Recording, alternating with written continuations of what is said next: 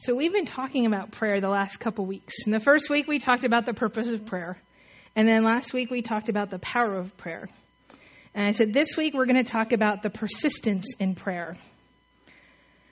Have you ever wanted something so much that you kept asking your mom or dad for it over and over again until finally they said yes? Maybe you wanted a special toy, a pet, or a new bicycle. If it was something that you really wanted, you didn't just mention it once, you asked for it over and over again. Once there was a little boy who wanted more than anything to play in the band at school. The boy went home from school one day and asked his parents if they would buy him an instrument and let him sign up to play in the band. Well, the boy's parents didn't say yes, and they didn't say no. They said, We'll have to think about it. After all, a musical instrument costs a lot of money, and we aren't sure you, you will stick with it. A few days went by, and the boy's parents still hadn't said anything. So the boy decided he should ask again. The boy's parents didn't say yes, and they didn't say no. They said, We're still thinking about it. So on his way home from school the next day, the boy decided to stop by the local music store to check out the musical instruments. When he walked in the store, the first thing that caught his eye was a beautiful, shiny trumpet. It wasn't new, but it was in very good condition, and it had really cool fake alligator skin case. It was just what he wanted. That night at supper, the boy said to his parents, I went by the music store today after school, and they had a really nice used trumpet. It is exactly what I want, and it only cost a $100. The boy's father turned to his wife and said, I guess we had better go take a look at the trumpet, or we're never going to hear the end of this. The next day, the boy went to the music store with his parents, and they bought him that trumpet. The boy joined the band, and he did stick with it. He played in the band all through high school, and when he graduated from high school, he went on to college and he studied music. After graduating from college, he became a music teacher. I wonder how differently his life might have turned out if he had asked his parents for that musical instrument only one time and never mentioned it again. The Bible teaches us that just as parents want the best for us and will give us what we ask for, God, our Heavenly Father, also hears and answers our requests. To talk a little bit more about persistence of prayer, we're going to look at the story, the parable of the persistent widow in Luke chapter 18. I'm going to read the verse, first eight verses. Then Jesus told his disciples a parable to show them that they should always pray and not give up. He said, In a certain town there was a judge who neither feared God nor cared what people thought. And there was a widow in that town who kept coming to him with a plea Grant me justice against my adversary. For some time he refused, but he finally said to himself, Even though I don't fear God or care what people think, yet because this widow keeps bothering me, I will see that she gets justice, so that she won't eventually come and attack me. And the Lord said, Listen to what the unjust judge says. And will not God bring about justice for his chosen ones who cry out to him day and night? Will he keep putting them off? I tell you, he will see that they get justice and quickly. However, when the Son of Man comes, will he find faith on the earth? Father, help us to understand a little bit more about being persistent in our prayer through the example of this persistent widow that we would hear from you today, God. It's not about the things that I say, but God, the example that you set for us and the words that you want um, shared. Father, that you would speak through me and use me to help others understand that persistence that you ask for us in prayer. In Jesus' name I pray. Amen.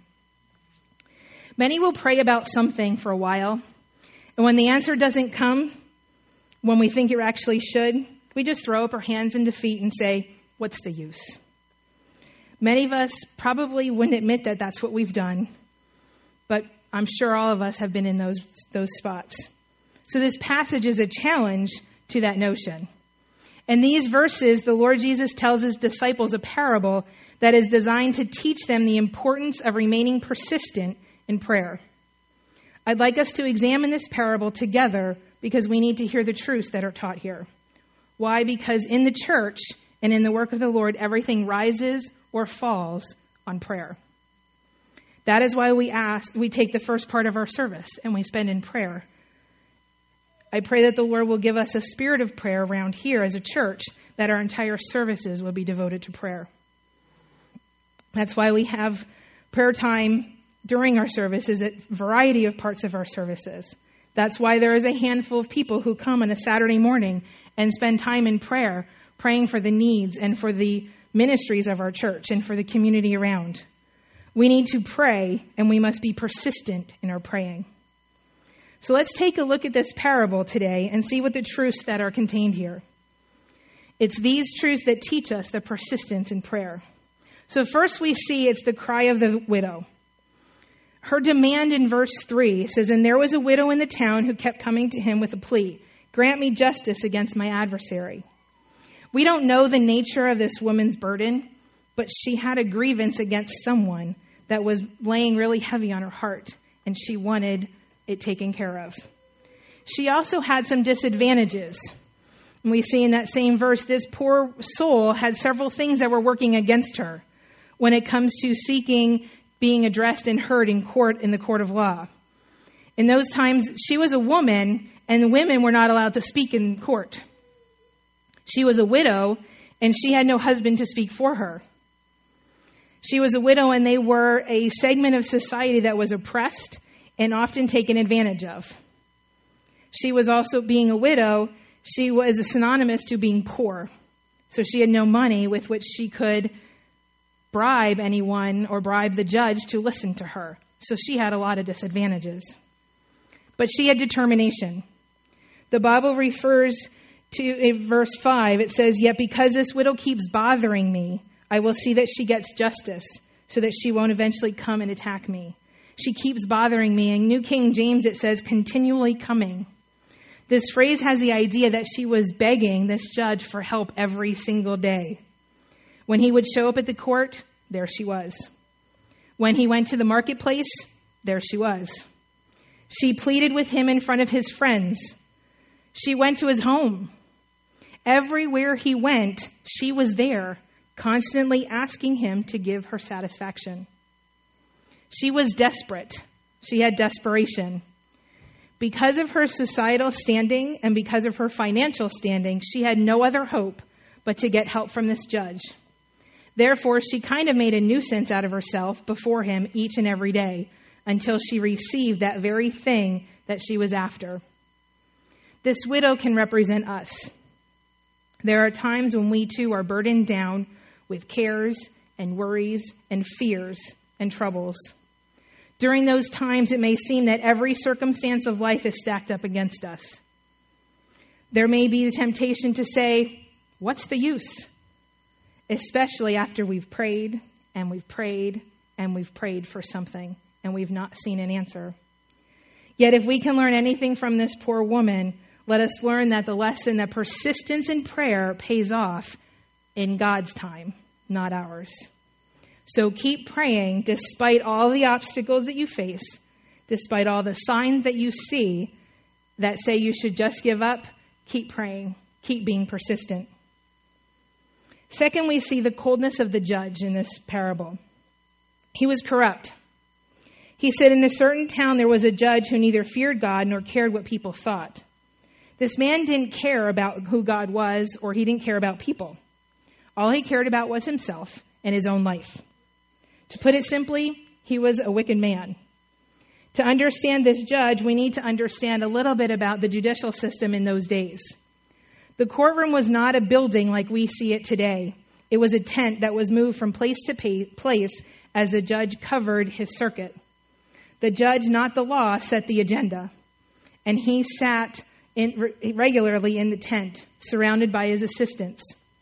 Anybody could watch the proceeding from outside, but only those who were approved and accepted could have their cases heard. This usually meant that you had to bribe an assistant to get your case heard. Sometimes this is still true in third world countries, which is hard for us to understand because it's not where we are today. But that's what this widow was going through. The judge was calloused. In verse 4, it says, For some time he refused. Even though he had heard the widow's petitions and he saw that she had a case, he would not do what she was asking. He simply turned a deaf ear to her pleas for help. He was hard hearted, he was close minded to the needs of others. He was condescending to her. In verses 4 and 5, it says, But finally he said to himself, Even though I don't fear God or care what people think, yet because this widow keeps bothering me, I will see that she gets justice so that she won't eventually come and attack me. So, in spite of his spiritual condition, and in spite of the fact that he did not care for this widow in the least, in the end, he still helped her. Why? In verse 5, we see some of the, the answers to that why. He saw that she bothered her, he, she bothered him. In King James, it says troubles. This is kind of reaching out and causing some trouble um, toward, toward the judge. Attack or weary, in New King James it says, the word means to kind of beat down or to blacken an eye. So in these words described here, it's looking as if he doesn't help her, he's going to have a black eye in that community. And he didn't want that because he was concerned about what his look, what people would look at at him. So eventually he listened to her petition and helped her because he didn't want to have that black eye in the community. For us, the lesson here is this we may not get the answer we want immediately, but we must keep asking and keep believing. God will answer in God's time because God's timing is perfect. Let me share a story of John Wesley that encountered a lot of refusal and denial in the beginning of his ministries, and he journaled some of these things in his diary. Sunday morning, May 5th, he preached at St. Anne's. He was asked not to come back. That Sunday night, he preached at St. John's Deacons and said, Get out and stay out. The next Sunday morning, he preached at St. Jude's and he said, Can't go back there either. The next week, he preached at St. Somebody Else's and the deacons called a special meeting and they said he couldn't return. The following Sunday morning, he preached on the street and he was kicked off the street. The next Sunday, he preached in the edge of town and he was kicked off the highway. That Sunday night, same Sunday night, he preached in a pasture and 10,000 came. If you and I are to get answers, we need to take action. We can't wait. We need to be persistent in our prayers. We need to be consistent in our prayers. John Wesley didn't give up. He continued to preach what God asked him to preach. I believe that George Mueller, the great prayer warrior, said this well. The great fault of the children of God is that they do not continue in prayer, they do not go on praying, they do not persevere. Do we stop our prayers or are we persistent? The third thing I want to point out in this parable is the contrast that we have with our Father. Jesus now turns from the character in this parable to the Father up in heaven. He shows us that God, who is nothing like the unjust judge, delights in answering the prayers of his people. He hears the prayers of his people. We need never to fear that God does not hear us because his ear is always open to hearing the cries of his children. In Isaiah 65, verse 24, it says, Before they call, I will answer. While they are still speaking, I will hear. In Jeremiah 33, verse 3, says, Call to me, and I will answer and tell you great and unsearchable things that you do not know. In 1 John chapter 5, verses 14 and 15, says, This is the confidence we have in approaching God, that if we ask anything according to his will, he hears us. And if we know that he hears us, whatever we ask, we know that we have what we asked of him. It's God's will, it's not ours. God honors our persistence.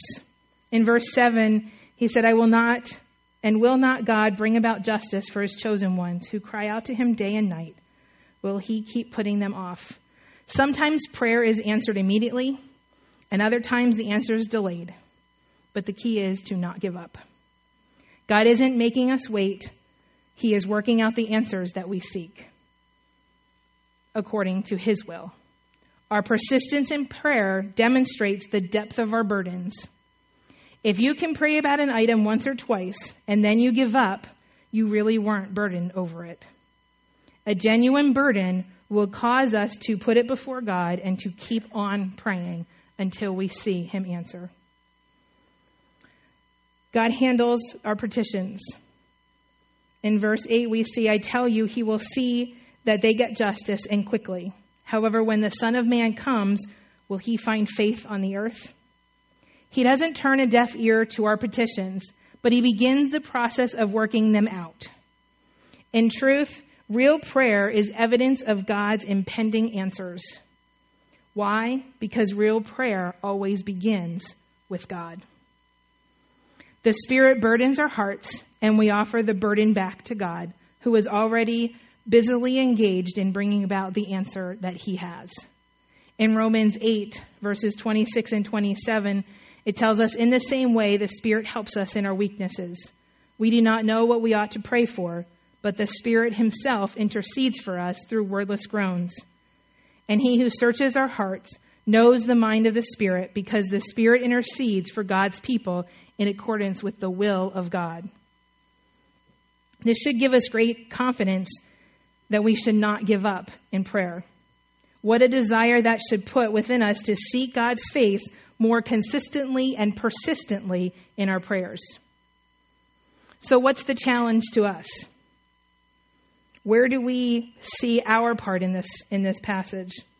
I think the answer can be summed up in three simple challenges that, I, that will make all the difference in our prayer lives. The first one is we need to be committed to prayer. Jesus said that we should always praying. This is an idea we also find in 1 Thessalonians 5:17 that says pray without ceasing or pray continually. Without ceasing means to have an idea of there's no intermission, there's no stopping in our prayer. It can refer sometimes to if you think about a nagging cough or tickle in the back of our throat, it causes us to cough and always it's it's going to happen. Jesus is telling us to be ready, to be on guard, to be watchful. It's the idea that being in an attitude and atmosphere of prayer at all times. You see, prayer is more than just an obligation, it is also an opportunity. It's the opportunity for us to be in touch with our Heavenly Father at all times, anytime. Second challenge is we need to be consistent in prayer, not to give up. This phrase means to not lose heart or to not grow weary. Jesus challenges us, his people, not to lose heart during the times when answers to prayers are delayed. Don't give up. Keep on praying. Don't lose heart. God will move in his time. This is illustrated in God's promise in Galatians 6, verse 9. It says, Let us not become weary in doing good, for at the proper time we will reap a harvest if we do not give up. Are you giving up on, up on something? Keep praying. The third challenge is to be com- comforted by prayer. The last question in verse 8 wonders if Jesus will find faith when he returns. That is, will he find his people persisting in prayer before the Father over the things that really matter? The answer that, to that question depends upon you and depends upon me. We may be faithful, we may not. We might persist, we might not. You say, Where's the comfort in this? It lies in what Jesus said. Notice he said, When the Son of Man comes. The comfort in the prayer is this that God's people not always do what they're supposed to do, but they can count on the Lord to keep every single promise that he has ever made to us. He will be faithful to honor his word to each of us. You may feel like giving up, but you need to keep on praying and know that he will answer in His time. That is God's promise to us, His people. In John chapter 15, verse 7, we see, If you remain in me, and my words remain in you, ask whatever you wish, and it will be done for you. In John 16, verse 23, it says, In that day you will no longer ask me anything. Very truly I tell you, my Father will give you whatever you ask in my name. Matthew 21, 22. If you believe, you will receive whatever you ask for in prayer. In Matthew 7, verses 7 and 8, ask and it will be given to you. Seek and you will find. Knock and the door will be open to you.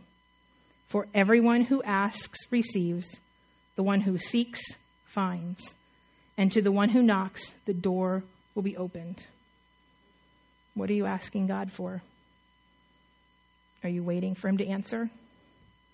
Are you being persistent in your praying? God promises that He will answer when we seek Him, that we will be able to find Him. While crossing the Atlantic, the Atlantic, an ocean liner, F.B. Meyer, was asked to address the passenger on the subject of answered prayer. An agnostic who was present at the service was asked, What do you think of Dr. Meyer's sermon? To which he replied, I didn't believe a word of it. Later that afternoon, the agnostic was on his way to another service just to hear, as he had put it, the babbler, what the babbler had to say. He put two oranges in his pocket and as he walked toward the meeting place, he passed an elderly woman who was sitting in her chair, fast asleep. In the spirit of fun, the man slipped those two oranges into the outstretched palms of the woman. After the meeting, he asked the old lady, happily eating one of the oranges, he remarked, You seem to be enjoying those oranges, ma'am. To which her reply, Yes, sir, my father is very good to me. He said, Your father? Surely your father can't still be alive. She exclaimed, Praise God, he's very much alive. She then went on to explain to the agnostic and said, You see, I've been seasick for days, and I've been asking God to somehow send me an orange to help ease my sickness. I suppose I fell asleep while I was praying. However, when I woke up, I found that He not only sent me one orange, but two. To this response, the agnostic was speechless. Later on the same cruise, he was converted to Christ and was made a believer. That's how God can answer prayer. When we least expect it, expect it. We also have the example of Christ when he was in the Garden of Gethsemane. He prayed. This is a picture that you we typically will see some different pictures of Jesus laying over a stone or prostrate on the floor to on a stone. And this, the example of Christ and the persistence that he had in prayer hit me, um, I think, a lot when I went to Israel. And we went to the Church of Jesus Agony and we saw the stone that Jesus had prayed on. And if you think about what it says in Matthew 26, what Jesus did, he went with his disciples and he he walked away from his disciples and he prayed and he said, "My Father, if it's possible, May this cup be taken from me, yet not as I will, but as you will. He was asking God, his Father, for his direction. When he went back to the disciples, the disciples were sleeping. And he talked to the disciples, Why are you sleeping? And then he went off a second time to pray. My Father, if it's not possible for this cup to be taken away unless I drink it, may your will be done. He came back and found his disciples sleeping again and went off a third time and asked, If this is what God's will is, then he's willing to do it. Persistency in prayer and seeking what God's will is. Shouldn't that be an example for us, just as Christ sought the will of the Father? Shouldn't that be how we should be seeking God's will for our lives? How persistent are you in seeking God and His will of what He wants you to do each and every day? Mark Batterson said it this way Bold prayers honor God, and God honors bold prayers. God is not offended by our biggest dreams or our boldest prayers. He is offended by anything less. If your prayers are not impossible to you, they are insulting to God. How bold are you praying? Believers, we need to keep on praying. We need to be persistent in our prayers. The answer is on the way. Sometimes we ask God for something one time and never mention it again. But maybe that is our impatience showing. When we ask for something, we want God to say yes, and we want Him to say it right now. Jesus said that we should always pray and we should not give up.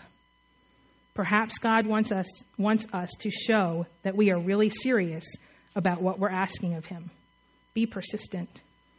Does that mean if we keep asking for something over and over that God will always give it to us? No. But He loves us and He wants the best for us. He will answer yes if He can. if it's in His will. We need to be praying in God's will, not in our own.